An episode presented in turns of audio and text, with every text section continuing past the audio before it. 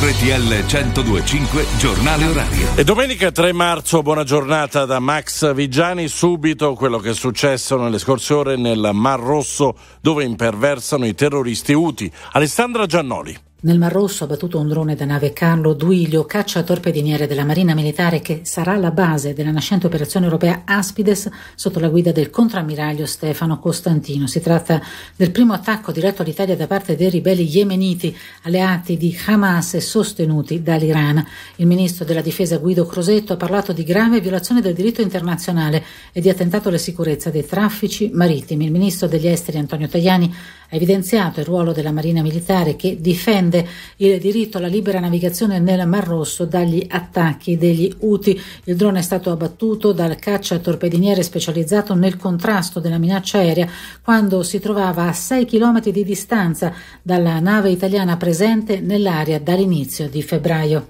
Parliamo ora del maltempo in molte regioni italiane. Nicolo Pompei. Il maltempo non intende dare tregua soprattutto al nord Italia. Quella in atto in questo primo weekend di marzo, secondo gli esperti, è una delle nevicate più forti degli ultimi 10 o 20 anni su alcune zone del Piemonte settentrionale e della Valle d'Aosta orientale. Tutta colpa di una perturbazione atlantica che si approfondirà sul Golfo Ligure generando condizioni di estremo maltempo. Proprio il maltempo dal 22 febbraio ha accumulato sull'Italia la quantità di pioggia che sarebbe dovuta cadere in due mesi.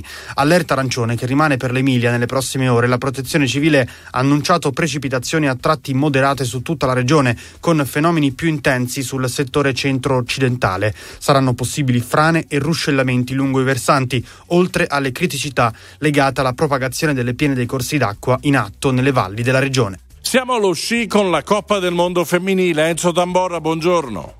Buona giornata, la partenza a Kvitfield è slittata di qualche minuto perché c'è tanta nebbia soprattutto nella parte eh, bassa, nebbia che non dovrebbe mettere in discussione la gara ma per il momento si tarda a partire. Ricordiamo che eh, Lara Gutberami può mettere il punto esclamativo sulla classifica di specialità ma occhio ovviamente alle azzurre molto performanti in questa disciplina, in particolare al eh, Brignone e al eh, Bassino. Tra poco inizierà eh, questa gara, la seconda consecutiva sulla pista norvegese. È tutto, linea allo studio. Grazie Tamborra, abbiamo terminato il traffico. Via Radio.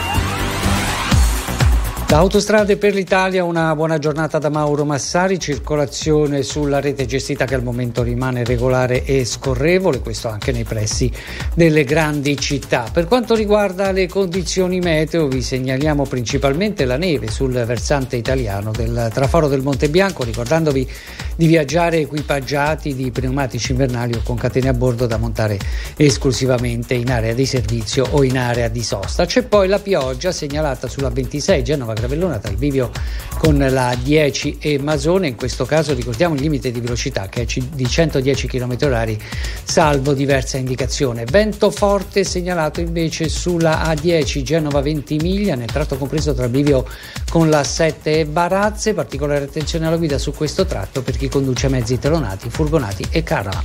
L'autostrade per l'Italia per ora è tutto, buon viaggio. Grazie per averci seguito, noi ci risentiamo a mezzogiorno.